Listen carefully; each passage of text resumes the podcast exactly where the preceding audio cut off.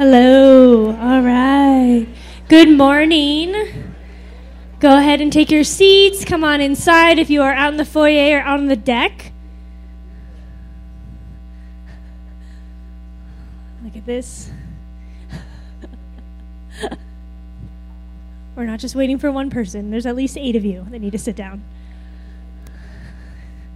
All right, welcome. Um, if you are new this morning, I want to say hello. If you're visiting, my name is Amy.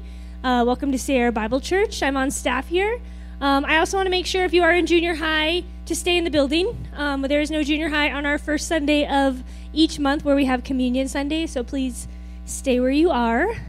Uh, if you, um, again, are visiting, or if you're new and you haven't grabbed the info card in the back seat um, in front of you. That has information about our church. It has the activities going on throughout the week. We also have a gift for you, and so if you have not grabbed that, you can connect with us at our info booth on your way out, we can get you that gift. Uh, and speaking of visiting or being new to our church, today we have a meet and greet, and this is something we've been talking about for the last few weeks. Um, some of you have registered. If you've registered, we love. Um, we're looking forward to connecting with you. Um, if for some reason you didn't register, but this is you, again, someone that is new to the church and maybe wants to connect more with the pastors or has some questions, then you are still able to come. And so that again is after this service in Ray Hall at 12:30. Uh, and so make note of that. Uh, and then I just have a couple other things I want to mention. Come on in. Hello. Oh, look, junior high. Hey, ladies. You can go ahead and sit down. Look, there's seats right here. There's four. One, two, there's four right there in the front. Here they come.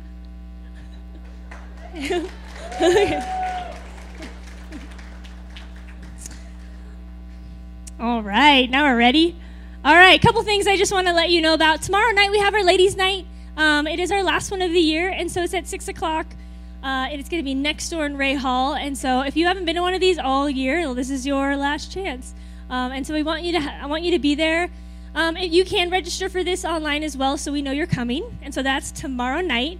And then in a couple weeks' time, we have our annual turkey shoot. All right, where there is. They told me what these are. Targets. Thank you. Targets.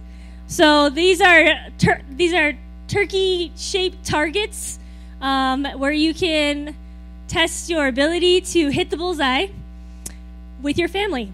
All right, so this is a family activity, and we want to know if you want to come, and so please register online for that. Uh, we have it, it's kind of an all day thing. We have a, a lunch for you and everything. And so that, again, is in a couple of weeks' time. All right. That's it, right? That's it, right?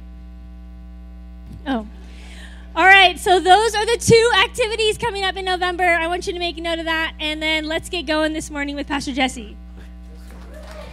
Okay, hold on. Amy's going to stay up here for a minute. Amy does a great job. Give her a hand. I, I'm appreciative of Amy. No, wait.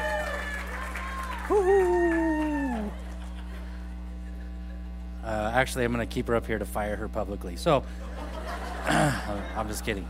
Hey, um, while I just say a couple things, go to uh, Ephesians chapter 6. If you don't have a Bible, raise your hand.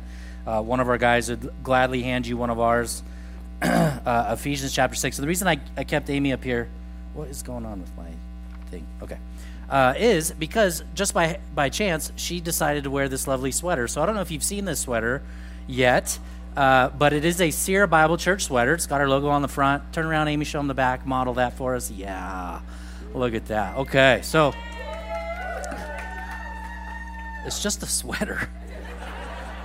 I haven't even explained what we're doing with these sweaters yet. so, if you're joining us next door, not only are we going to feed you, uh, but if you're new, we're going to give you access to our sweaters that have just gotten uh, produced. So, they just came out of production. That's what they look like. And then we have hats as well. And so, what I want to let you know about this, because you guys always think of something that I don't think of. So what I had heard was somebody, somebody, I don't know who it was, but if you're in the room this morning, we're going to call you out without using your name. Uh, but someone said, "Oh man, the church buys these sweaters, gives them out. We're going to give them out free." and the church must be flushed with cash. We don't want to, uh, in any way, communicate to you that we have too much money because we don't. What happened with this, so you know, is uh, we have someone in the church who has graciously donated the design of the sweaters. This is the female one. We have a, a male cut as well. And the hats, they were donated 100%. Someone in the church, out of their own, uh, just you know, hey, we want to be generous. I want to, to bless our family. That's basically what they said. I want to bless our church family. I want to get the word out. These are all totally donated. These sweaters are about $80, $90 retail if you buy them. They're really nice, they're, they're top quality. And uh, what the donor told me was, uh, first of all, what we were going to do is we are going to say, hey, we have these sweaters. If you want to buy them, uh, you can. The donations will go towards uh, like So or, or one of our other uh, ministries. And the donor said, listen, I don't want you to even communicate that. I just want the church to, to know that these are free to you. So, if you are visiting uh, next door and you're new to the church, as a reward, you get this stuff today. You'll get it free today. Next week, the rest of you will get them next week. Okay. So that's that. Yep. Thank you, Amy. Appreciate it. And then, and then, in addition to that, the same donor. Oh man, this is so funny. We're gonna we're gonna look so awesome come Christmas Eve because Christmas Eve, what we have on the way are uh, ugly Christmas sweaters for Sierra Bible Church as well. So, um, which just we're gonna hand those out the week before Christmas Eve, so that way when visitors come on Christmas Eve, they're like, "Wow, this cult is really strong here." So that's that's kind of what we're looking for. I'm not kidding either. We have 700 ugly Christmas sweaters on their way. So the church did not decide to spend that money. Okay, we are we use all of our cash for other things, limousines, that, that kind of stuff. Uh, I got a plane coming, private charter plane next week. Got to visit the world, you know, share the gospel. Okay, hey, Ephesians chapter 6. We um this book for me, I think I've probably said it probably more than I can count. This book has been a really good book for me. Uh, because I, just you know God works in my life too. I'm being sanctified and and grown. And there's just so much in this book that deals with who you are in Christ. And I would argue that most of the issues that a Christian wrestles with, most of the issues that you wrestle with, really come down to you forgetting who you are, like your identity, like who God has made you to be. And so we've already discussed that in the first half of this book, it's positional. It really is just hammering home your identity in the Lord. Ephesians chapter 1 and 2 I think are some of the most important book uh, chapters in the Bible, just in my own opinion. Um, and, and, then, and then though, this book not only does it just really hammer home your position in Christ, but then it really gives us these practical ways of how we live out the gospel. Right? We just went through how practically the gospel works in marriage, and how it works as an employer or as an employee, how it works as a parent, uh, and so all of these different aspects of life. The Apostle Paul has said, "Okay, you you know who you are." And now that you know who you are, this is really how you should live. You should live like this is true. And he comes to this place in Ephesians chapter 6 where we we already dove into it just briefly last week, just really the first verse. Finally, be strong in the Lord, it says in verse 10. So Paul uses these concluding remarks finally, and what's really kind of fun, uh, Paul is like almost all kinds of different preachers, right? When the preacher says, just give me 10 more minutes, what he means is we're going to close in 35 minutes. And Paul will oftentimes he'll use this word finally, and you, it looks like he's wrapping a letter up, but in reality, he just kind of will keep going. So the, the same issue that preachers have today, Paul had also. And, and so here he says, finally in the Lord, you got to be strong. And he tells us that our strength, the strength that we should have in this life, doesn't come from your own ability. So, nowhere in the passage, as we start to dive into the spiritual warfare of things, and we start to dive in the armor of God, which we'll cover a little bit more next week, what we really see is, is Paul saying, okay, hey, hey, you've got to be strong, but your strength doesn't come from your own ability. It doesn't come from your own intellect. It doesn't come from your own education or whatever money you may or may not have. It really comes from being in the Lord.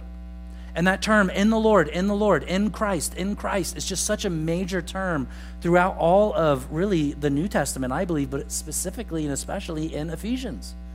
You are engulfed in Him. The, the way I worded it in the first service, if it translates to you, uh, at least it does in my mind, is, is like you have a vellum over you, right? Just a, a thin layer that kind of covers you. And that vellum is Christ. It's the blood of Christ. You are engulfed in Him. And so before God the Father, He doesn't just see you on your own, He sees you as a child. He sees you as His perfect Son. He sees all the things that Jesus did as if you had done them. And, all the things that you have done that weren't like Christ, He sees as if you haven't done them. I, I think that's good news. That's the gospel. Uh, but this morning, we're going to get into now, as Paul uh, is really trying to help us understand in this Christian life that if we're going to live a spirit filled life, which comes from Ephesians chapter 4. Remember, it tells us before the rest of all of this segment don't be drunk with wine, which is debauchery, but be filled. Be filled with the Spirit. And then it starts to get into those practical things marriage and parenting, uh, employee and employer kind of relationships. Uh, and, and the reason that that's so important is, first of all, we can't be strengthened unless it's from the Spirit. But now, because of the Spirit in our lives, to be Spirit filled means that we're going to understand something about our life. And what that is, is that we are in this life in a spiritual battle. There is a cosmic battle that is occurring, a cosmic battle that is happening. And I want to ask the question this morning how do you fight that battle? How is it that you really combat the enemy? Another question I'll ask this morning when, I, when you think of the idea of Satan, which is really going to be the topic this morning, Yay, Satan. Uh, when you think of who Satan is, when you picture Satan in your mind, what do you picture him like?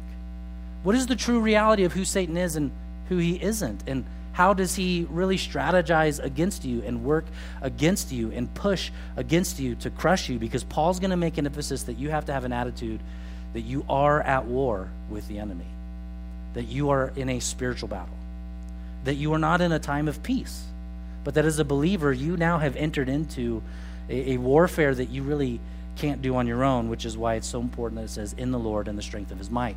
So, with that said, this morning, let's read our text and let's dive in to see what it is that God wants to share with us today. If you have the ability to, would you please honor the word and stand with me as we read from it, starting in verse 10 of Ephesians chapter 6.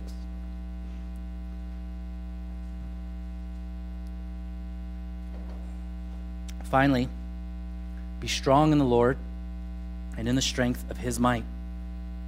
Put on the whole armor of God that you may, may be able to stand against the schemes of the devil. For we do not wrestle against flesh and blood, but against the rulers, against the authorities, against the cosmic powers over this present darkness, against the spiritual forces of evil in the heavenly places. Therefore, take up the whole armor of God, that you may be able to withstand in the evil day. And having done all to stand firm, stand therefore, having fastened on the belt of truth, and having put on the breastplate of righteousness, and as shoes for your feet, having put on the readiness given by the gospel of peace. Lord, Sundays are a day in which we exit the world, but for a small season just a little over an hour, we're guarded from so many of the other temptations and distractions this world has.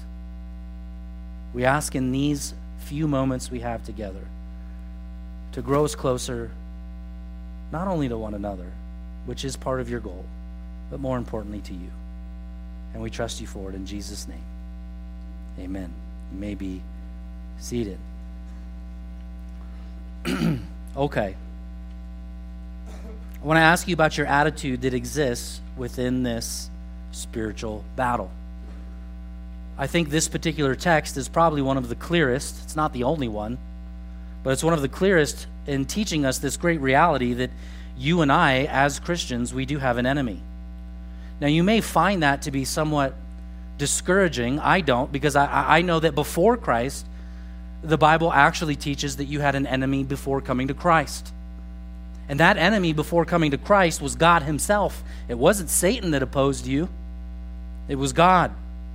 In fact, it says before Christ, we were at enmity with God. That, that word literally means that you and I, before coming to Christ, were enemies, that God was against us. Now, when you become a believer and you put your faith in Jesus, you inherit new enemies. Before, you only had one enemy before Christ, and that enemy was God Himself. But once you become a Christian, it doesn't get any easier. The Bible actually teaches that you and I have three enemies the devil, the world, and our flesh. Now, this particular text doesn't focus on our flesh or the world, but rather the one that is behind using all of those things to distract us and to take us down and to beat us up. This reality tells us that you and I have to understand that the Bible is letting us know that beneath every other issue, beneath everything that is occurring or existing in your life that is difficult, or in the world that is existing that is difficult, that there is a spiritualness behind all of it. I think it's important to note, as C.S. Lewis has already noted, a much smarter guy than me, that, that really you and I can fall into two different errors when we think of this idea of Satan. First of all, when we think of Satan, some of our minds immediately go to the picture that we probably saw this Halloween a guy in a red suit with horns, with a really interesting but yet cool mustache and a pitchfork. That's not who Satan is. That's not who he is in reality at all. In fact, he was created as an angel first and foremost. He was created as a powerful angel. He was created, as we probably see uh, in the text uh, of the Old Testament and some other places, that he probably was the, the number one angel in, of all of worship. He's beautiful, he's magnificent. Later in the Bible will tell us that Satan actually hides himself as an angel of light. He doesn't come with the pitchfork, right? We all know to avoid that guy. That's not how he comes. John Stott says literally, beneath the surface, there's an unseen spiritual battle that is raging. Even as you think of the things that are occurring in Israel right now, it's a hot topic. Many of you are very concerned about what that may or may not mean. Can I just throw out there as your pastor? Quit tripping. Jesus is coming back, and he's still on the throne. But yet we pay attention to the times and what is happening. And really, what we're told here as we think about this idea that we're in a spiritual battle is Paul makes an emphasis for us to understand that the battle which we are in is not against human beings. He says it specifically. Our battle is not against flesh and blood. Right? If you have an issue in your marriage, it's not about just your spouse. If you have an issue even within the church, it's not just about the people in the church or the leadership in the church. If you have an issue with your kids, it's not just an issue about your kids. It's an it's a spiritual issue that is beneath these things.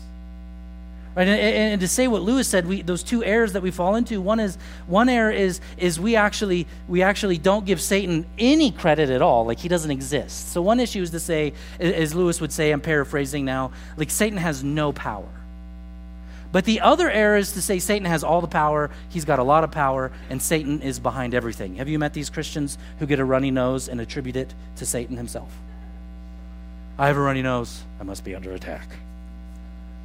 But Satan's not behind everything, but he is behind a lot. Uh, and we're going to talk about that this morning, what this literally means, because he tells us that the battle isn't against flesh and blood, but it's against principalities, powers, the rulers of darkness. Well, what does that mean? What is this language? Now, theologians over the years have wrestled through it. Uh, and ultimately, what everyone walks away with, just big picture so you understand, the text is ultimately just saying, ultimately just saying is that there is a strategic force behind the spiritual enemies that exist, and that those spiritual enemies are many. They're not small in number. The attack that comes from these principalities is numerous, but it's also strategic. It's not random. It tells us here specifically principalities that speaks of territories or arenas Powers speaks of the ability or strength to bring under bondage. In fact, Jesus would say of Satan in Luke chapter 11, he says of Satan that Satan's like a strong man. Uh, the word powers also he, he uses saying uh, about Satan in, in 1 Peter 5 that he's like a roaring lion. That shows strength, doesn't it? Anyone want to enter into a, a, a cage with a roaring lion? I don't. And this idea of rulers of darkness is is Satan's ability to use those things that are in the dark, that are hidden, to trick you.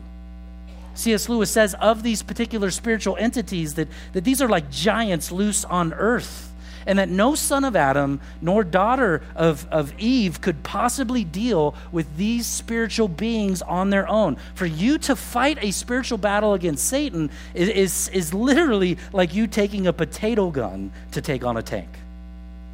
You're not going to win. Part of what the text is sharing with us here, you've got to be strong in his strength. Now, notice, I haven't read all of the segment here, but nowhere in the text does it tell you to be victorious. Because this reality about our attitude that we're in battle is not only that we have to understand that it's not against human beings, your issues are not about people. The Hamas Israeli struggle is not about people, it is far more complicated than that. And can we just acknowledge in our culture, everyone wants to fix our issues and fix our problems, but nobody, especially in politics, wants to use the words, there is a good and there is an evil. We want to fix our problems without ever mentioning those things, don't we? No speak of faith, no speak of the Spirit. We'll just strategize ourselves in our own human cunning and our own thinking. We'll get the right politicians in. We'll vote the right things in. We'll do the right things. And if we do the right things, we get the right budgets together. And, our, and next thing you know, everything will be in order. But our problems cannot be solved at the human level. I sit on some boards here in Truckee, some secular boards that deal with things in our community, everything from suicide awareness to what's happening in our homeless population in Truckee. And, and I didn't even know that, you know, some of these new uh, Section 8 houses that, that exist in Truckee, they all have their own names now and, and uh, that aren't becoming. I didn't know this. I don't know if you knew this or not, but there's now areas in Truckee where, where crime has gone up. There's more homeless people than there's ever been here. And now, granted, we're not San Francisco, but there are some of you who feel like we're headed that way, right? And you know what's so frustrating about those meetings? There's a lot of talk of fixing them, but no one wants to deal with the root issue of the spiritual heart. No one wants to deal with the real issue, which is your heart. It's your soul that's the problem. It's not flesh and blood, it's the spiritual world. And all of your problems this morning, you would be doing yourself a disservice trying to solve those problems just with logical thinking and without using the tools that God has given you to enter into the spiritual realm. There is a we don't want to make it too big of a thing, but we don't want to make it small either. So you're in this battle, but here's something that you need to understand about this battle. Right? We're just talking about the attitude of entering in, fighting against this Satan and his strategic forces. And one of those things that we have to be aware of in this battle, as I mentioned earlier, is there's nowhere in the text that tells you that you need to be victorious. Why? Because you're already victorious. Do you know that this morning? This is one of those tensions that Ephesians has brought up time and time again. We haven't talked about it too much, but it's one of those realities that as Christians we call the already but not yet. How many of you are familiar with that theological term? The already but the not yet. The already is something is true, but it's not fully true. So for instance, the Bible when it speaks of your salvation says says this about your salvation. You were saved in the past. This is all Ephesians 1. Saved in the past before the foundation of the world saved in the past. You are currently being saved. That means you're being sanctified. And you shall be saved. You will enter into what's called glorification. You'll be glorified. Your body will be made new, and you'll have a new body that will no longer cry, no longer ache, no longer hurt. But you see, in that the, the tense in the salvations, there's three tenses. You were saved in the past, you're being saved, you'll be saved in the future. This is all kind of already, not yet. You are seen before God the Father because of his imputed work upon you on the cross. You are seen as righteous this morning. Did you know that? But are you fully righteous? No, because he who says is without sin, he's a liar. That's already, but not yet. Now, as this goes on, he begins to tell us that in this already not yet, we are in a war, but we're already victorious in the war. Right? Satan's teeth have been kicked out of his dirty, rotten little red face. we don't know if his face is red. And all he can do to the Christian in reality is gum you to death. There's not much in what he can actually do to you. He has no authority over the believer. You are victorious. How do I know this? Because one, the cross but also because of the implications that the New Testament plays out because of what has happened on the cross. 1 Corinthians 15 57. Thanks be to God. Remember Ephesians 4? We got to have gratitude. Thanks be to God. Why? Because He gives us the victory through our Lord Jesus Christ. There's no victory on your own. It has to be through Christ. But the victory is there. First John tells us that the reason the Son of Man even appeared to begin with was to destroy the works of the devil. Amen? What does that mean for you? It, there's a lot of implications. Let me just give you a few. You no longer live under guilt and condemnation.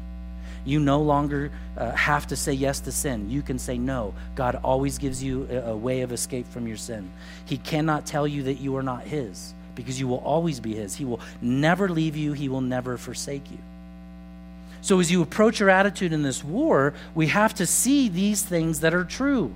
It isn't a war against people, it's a war in the spiritual realm. And our victory has already been made sure. There's nothing to fear within the satanic realm.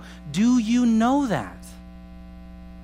Right? You go home and the lights start turning on and off for some unknown reason. Right? I don't know. Something weird happens. Do you know that Satan has no ability to crush you? He has no ability to ruin you, at least not in your eternal relationship with Him. Now, with that said, asking again what your attitude for that battle is are you preparing for that battle? Have you prepared for that battle? How many of you recognize, as I stated last week, it was a battle maybe to get here today? How many of you with young kids, the kids got up and said, Let's go to church. Can't wait to go to church. Right? I got one family who literally buys us hot chocolate for the coffee shop because it's the way they get their kids to church. We had one Sunday there was no hot chocolate. Man, you would have thought Satan won the war that day. Jesus doesn't love me. There's no cocoa. Listen to what he says in order to prepare. What does he say? He says, Put on. Everyone say, put on. That's preparation. And this isn't unfamiliar language. This now echoes back later or earlier in Ephesians where we were told to put these certain things on. And what is it that we're putting on? It says the armor, right? I mean, it's easy to read. Okay, I gotta put on the breastplate of righteousness. I, I did this as a kid when I used to play football. Every morning before going out on the football field, when I did play football, I would pray this prayer. And I, when I put my helmet on, there's my helmet of salvation. And I'd remind myself that I have to proclaim salvation to anyone else that I'm on the field with. And I'd put on my shoulder pads. That's my righteousness. May I be righteous and not talk a ton of trash like my other teammates do, but may I just be someone that's encouraging. As I put on my cleats, right? Those are, may I run with the gospel. I would just kind of pray through the armor and, and go through each piece of my equipment and make a correlation to keep my mind uh, spiritually minded as I entered onto the football field. Now, that was just my own personal approach towards sports, and I think that it's a good one to, to live and to play and all those things for the glory of God. But as I did those things, I look back now as I read this text, and I have to recognize that he's not telling you to put on specific pieces that, that, that, that somehow only stand alone in and of themselves, right? Like, like you can't put on the helmet of salvation, but not the breastplate of righteousness. Like it's all one, right? It's it, around. Okay, I've got a thing coming up here pretty soon. Oh, the time hasn't changed. Oh man, I'm way over time. We're gonna go next door here in a little bit, right? And and and this this after I go through next door and I talk and I do all the things that we do next door, whatever that is, I eventually am going to go home and somewhere probably around 2 p.m., I'm going to slip on some sweatpants right? And I'm going to slip on a nice comfy shirt that's a little too big, and I'm going to slip into a blanket, and I'm going to lay down on the couch, and to the glory of God, I'm going to pass out watching the Red Zone NFL channel. You know what I mean? When you put on those jammies, feels good, right? And what we're being told is the preparation is you are to put the armor on, slip them on, slip into is the word here. But what are you slipping into? Not just the armor, you're slipping into Christ Himself. Every one of these pieces of armor, Jesus is. He is righteousness. He is salvation. He is the gospel of peace. So the encouragement for us here isn't to put on some pieces of armor that, that if you don't wear them, you're going to be doomed. It's rather be reminded of your inness that you have in Christ. You wear that helmet of salvation. It's yours. The breastplate of righteousness is yours. It protects the, the innerness of your heart and your being. We'll talk about these things next week. But at the end of the day, what you have to see about the preparation is I'm called here to put on the Lord and to prepare that as often as I can. Did you do that this morning? Did you prepare your heart for the message? We, we have these devotions out front we got from Paul Tripp Uh, they're, they're literally devotions during the week just to prepare you for the preaching of God's word on Sunday. Just to prepare you for the fellowship uh, of what it takes to be with the believers on a Sunday. Jesus himself was a God of preparation. He's constantly preparing. He prepared the, the gospel for us, but in John 14, he says, I go, Jesus left earth to go to heaven. Why? Why did he go? To prepare what? A place for you. He's in preparation. John the Baptist, when he came, he said, I'm, I'm preparing the way of the Lord. And it's Christ who supplies this ability for us to prepare. We need to tap in, not into our own intellect. Man, I, I found myself almost every Sunday doing this. At some point on my drive here, go, okay, I need to, what am I going to say? Uh, okay, Lord, don't, I don't want to say anything stupid. Okay, second the second service, like in between services. Okay, too late for saying something stupid. Okay, let's try not to say it again.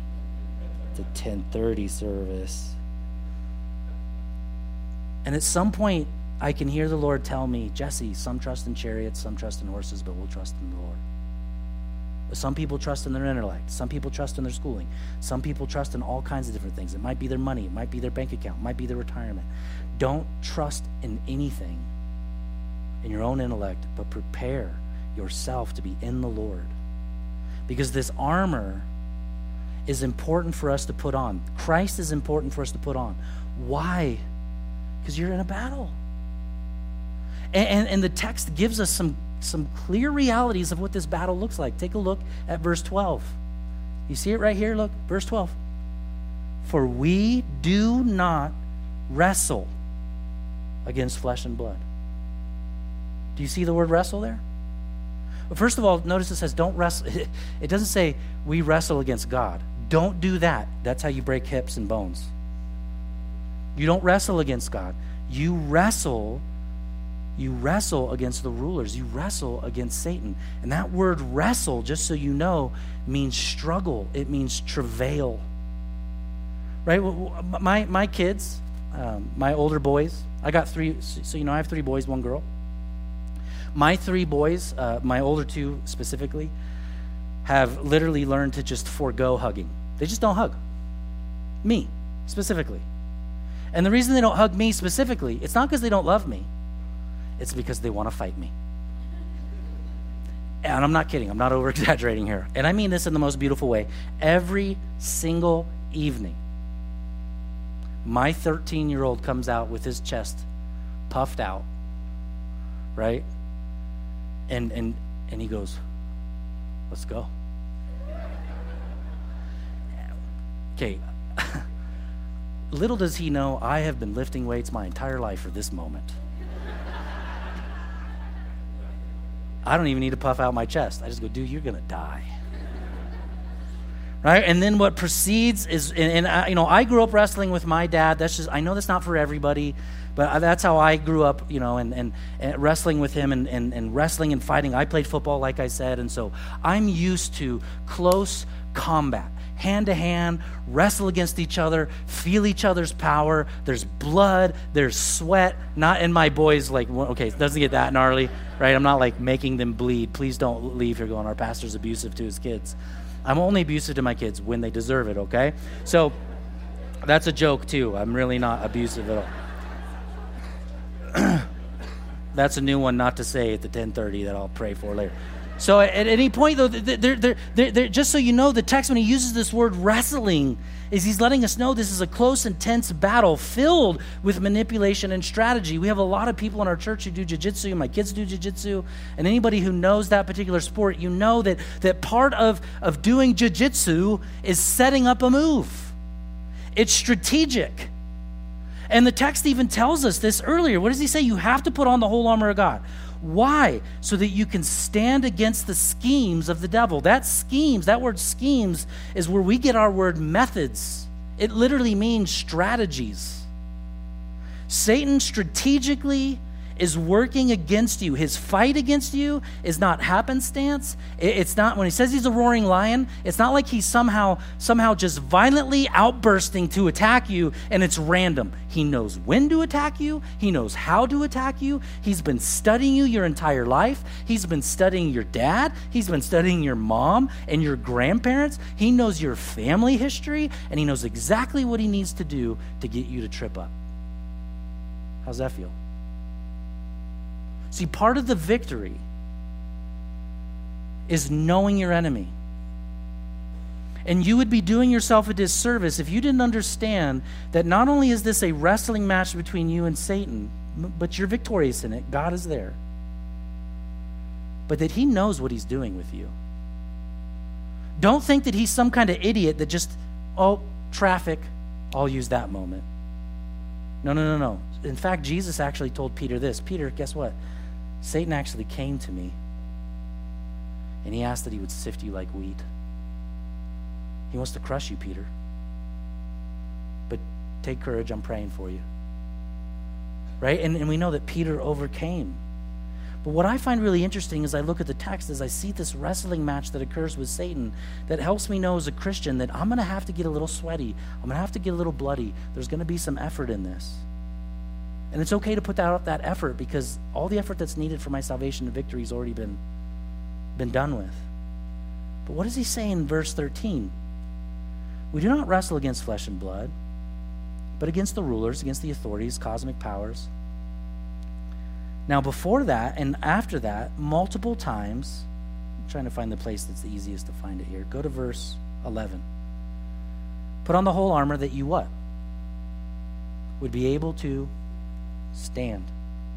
Now, what's interesting is in this passage, the word stand is mentioned four times. So it's almost as if Paul's saying, listen, listen now, you're wrestling. You're wrestling Satan. You're already victorious, but don't go to the ground with him. Don't go where he goes. Don't fight the battle in his realm. All of the armor is there for you to understand that you stand firm. And why can we stand firm? Because Jesus is victorious, right? How can I stand against the devil and be ready in a, a defensive, critical position, right? It's called, notice in the text, it's not a call to win, it's a call to stand because you're already victorious. So you stand and you put this on and you do it together and you don't wrestle God and you wrestle Satan knowing that he has strategies against you because he desires to oppose you and take you down, which is interesting because his name, if you study his name in all of the Old Testament and New Testament, his name actually isn't a personal name.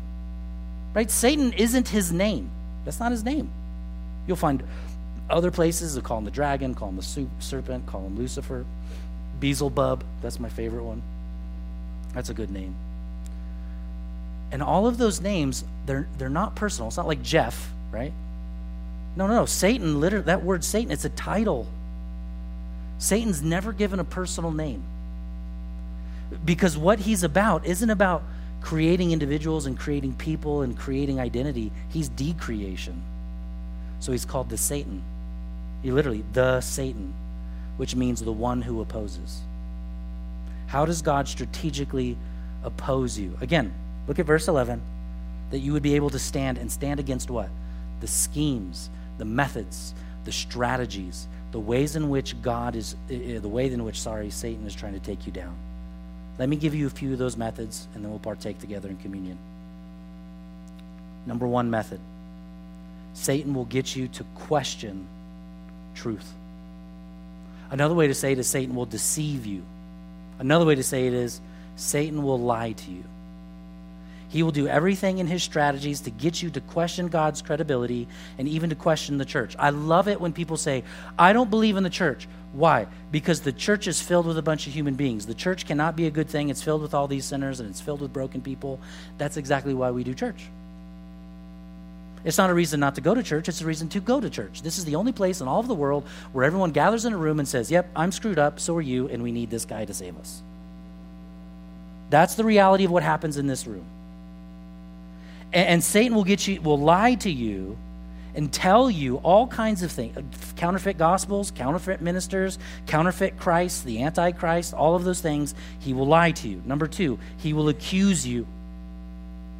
He'll do everything he can to get you to doubt God's goodness and to doubt God's grace in your life, to get you to think that you have to earn love and that you can lose his love. Satan, in fact, I know this might sound amazing to you, but Satan will get you to exaggerate your sin as a believer. You need to wrestle with that statement for a moment. Because the idea of our sin before Christ is that our sin caused Christ to go to the cross to die for our sin. But as believers, we're no longer seen as sinners, we're seen as saints. And one of the things Satan will accuse you of is that sin, you can't go to church. That sin, you can't go to a Bible study. That sin, you shouldn't pray. He will get you to exaggerate your sin in the impact of your relationship with God. He'll get you to think you can't, you can't be with God. You're too much of an imperfect per- person. That's why Revelation says of Satan that he's the accuser constantly accusing you, constantly trying to take you down. Number three, he will tempt you. He might use emotion to do that, he might use all kinds of different means to do it, but he's going to tempt you, whether it's through lies, sexual sin, greed, covetousness, drunkenness, or gossip, or idolatry. He will do anything he can to tempt you to run away from the Lord, to get you to go to something other than God for your comfort. Number four, he'll confuse you. He'll do everything he can to fill you with false doctrine. Do you know it only takes in poison to kill an animal? I don't know if anyone's ever killed any mice in the garage. I know in Truckee you're not supposed to do that because they're like holy creatures or something. But you know, if you go to kill a mouse, takes how much poison in that food? One percent. Ninety-nine percent good stuff. One percent trickery. And Satan will use what he can to disguise himself to trick you and to confuse you. Corinthians 1:14, 2 Corinthians. For even Satan disguises himself. Or he's going to come as an angel of light. He's going to get you to justify your, your sin. He, he may even use signs and wonders, as Matthew tells us. Satan may come with signs and wonders, especially in the end times, it tells us that there will be false teachers that will use signs and wonders to draw you, even the elect, away from God Himself. So we need to be aware of this that, that, that Satan's going to try to confuse me. And then lastly, Satan's going to try to hinder you, to keep you from growing. 1 Thessalonians 2:17, Paul says actually he's like, "Hey, I I've been wanting to come back to you in Thessalonica, but Satan hindered me from doing it." Satan's going to do everything he can to keep you from coming to church, to go and do a Bible study, to enter into prayer, to, to do whatever the spiritual disciplines are. Pretty soon, Brad Beers is going to be doing a, uh, spiritual disciplines class. I think, when are we planning on doing that? After the first of the year? Be on the lookout. Things are coming, right? We're doing things to help equip you and strengthen you. And spiritual disciplines are a part of the way in which we fight this battle. Because Satan's going to do what he can to keep you from doing those things that matter for your soul, to humanize you, to help you to grow, to be the person that God's called you to be the husband, the boss, the father, the wife, whatever that may entail for you. God has a plan for you to and to do that well. And as we close and we get ready to partake in communion together, the last piece that I want you to understand about understanding the devil and not only just his strategies is just for you to really understand that that Satan's really vulnerable. Do you know that? Colossians again tells us, Colossians being the sister book to Ephesians, says that Jesus disarmed the rulers and authorities, same language as this passage. He disarmed them and he put them to open shame by triumphing over them. Satan has no weapons that he can use against you to prosper. Because God's given you everything that you need. You're not a pushover, you're to stand and to stand firm. Don't let the ups and downs of life the different relationships, the coming and goings of different people, the seasons, whatever it may be, to keep you from your consistent, solid, ever loving relationship with Jesus. Because ultimately, do you know what Satan's whole job is, really? I like this. He's an unwitting servant of your sanctification. He's a dum dum. In many ways, he's a dum dum. Yeah, he's got strategies. He's working against you. He's trying to take you down. He's trying to ruin your marriage. He's trying to really get into your parenting. But here's the good news that which Satan intended for evil, God what? Intended for good. God never allows a hardship to enter into your life without him having a plan behind it to sanctify you to be like himself. And he may even use Satan to do it. Have you ever read the book of Job? Right? Job goes through the whole thing. He's touched by Satan. Satan can't touch him. Unless God gives him permission, God gives him permission. By the end of the book, what does Job say? My relationship with you was like someone who I could just hear your voice with my ear, but now I see you as face to face. My relationship with you is increased. Satan has touched me, Satan has beat me up, he's really taken me down, but guess what the result of that beating up is? I now see my Savior face to face. Any hardship that you have, you know what God's goal is for you? That you would see your Savior face to face. Don't be dismayed by your struggle. Don't be taken back by your struggle. Don't be worried about your struggle. Don't be fretting about what's happening in the world, even though we look like we're on the verge of World War III. All of that is just declaring this one reality the earth is broken, we're in need of a Savior, and so the church cries out like no one else before Come, Lord Jesus, come and save your people. Amen. Let's pray. Lord, thank you for your word. Thank you now for an opportunity to partake in communion together. we pray that it's beneficial, Lord. And we trust you for it in Jesus' name. Amen. If you're an elder or a deacon or any of the guys I chatted with, you could come up and start handing out communion. And um, as the guys come forward uh, to hand out communion, here's what I want you to do. One of the things, if you were to keep reading in Ephesians 6, you'll see that part of the war that we, we wage happens in the realm of prayer. Yeah, thank you guys just go ahead and start handing out and hold on to the elements. We'll partake together. But uh, um, what was I saying? I totally forgot. Oh, now I remember. as the as the elements are being handed out in Ephesians six, one is, as it says down later, you'll see that one of the number one tools that we use to fight this war isn't just the armor that we that is Christ, but it's also prayer. And so I just want to encourage you. Obviously, you'll need to keep one of your eyes open to see when the communion comes by, but enter into prayer in this moment and ask the Lord to fight the battle. Use one of the main tools that God has given you, which is to call out to Him and say, Lord, I can't win this on my own. I can't do life on my own. I can't be strong on my own. Uh, it has to all come from you, Lord. And just take a moment to enter into that spiritual realm. Close your eyes because one of the ways that we that, that i think we one of the reasons i think we close our eyes in prayer at all is just for that reality that it's too easy to look around us and see all the tangible things. But when we close our eyes and we enter into the spiritual realm and we see that jesus is standing next to us even his scars are still on his hands if you can imagine that.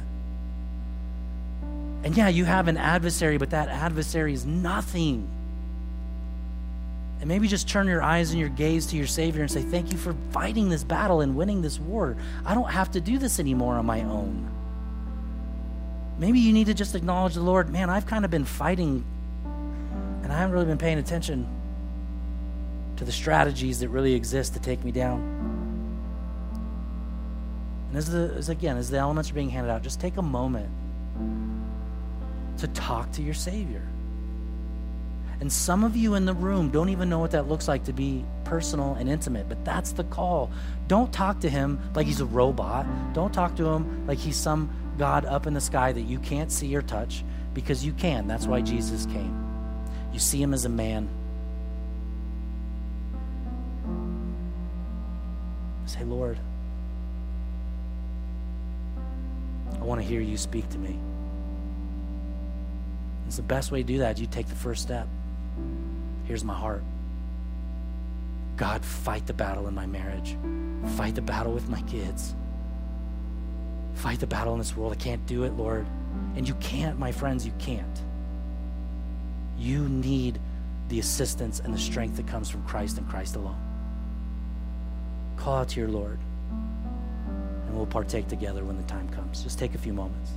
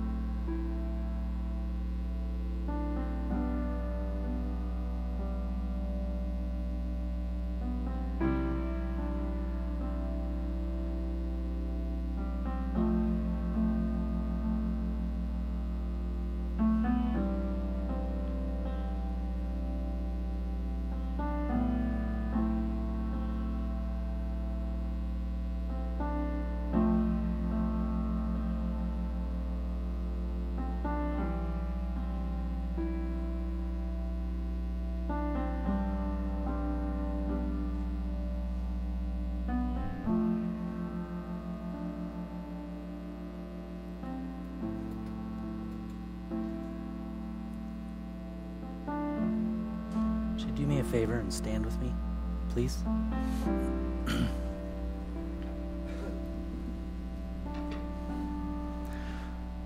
you know, the Lord is really, really happy that you're here. His face is definitely shining upon each and every one of you. He cares for you, He loves you. He went to the cross because of how important you are. That's your value to Him. And yeah, we're in a we're in a battle. It's hard. Life can be so difficult.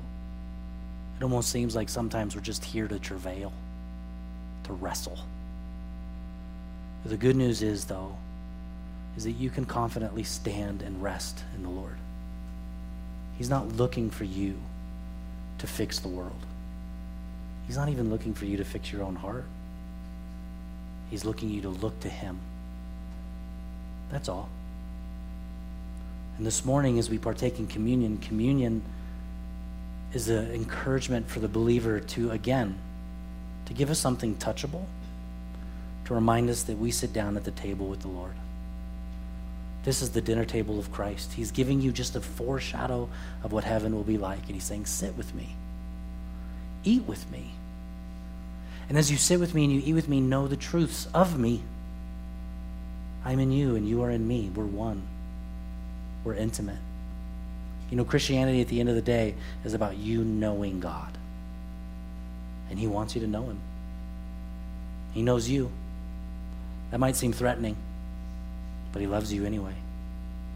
And Lord, as we partake together, we thank you that your blood has been shed and your body has been broken on our behalf, that we would be reconciled to you. And we recognize in this moment some of us probably shouldn't partake because we don't know you, but we can fix that right now. May those who don't know you dive into relationship with you now, Lord that they can partake. And we thank you for that, Lord. In Jesus' name, amen. You may partake.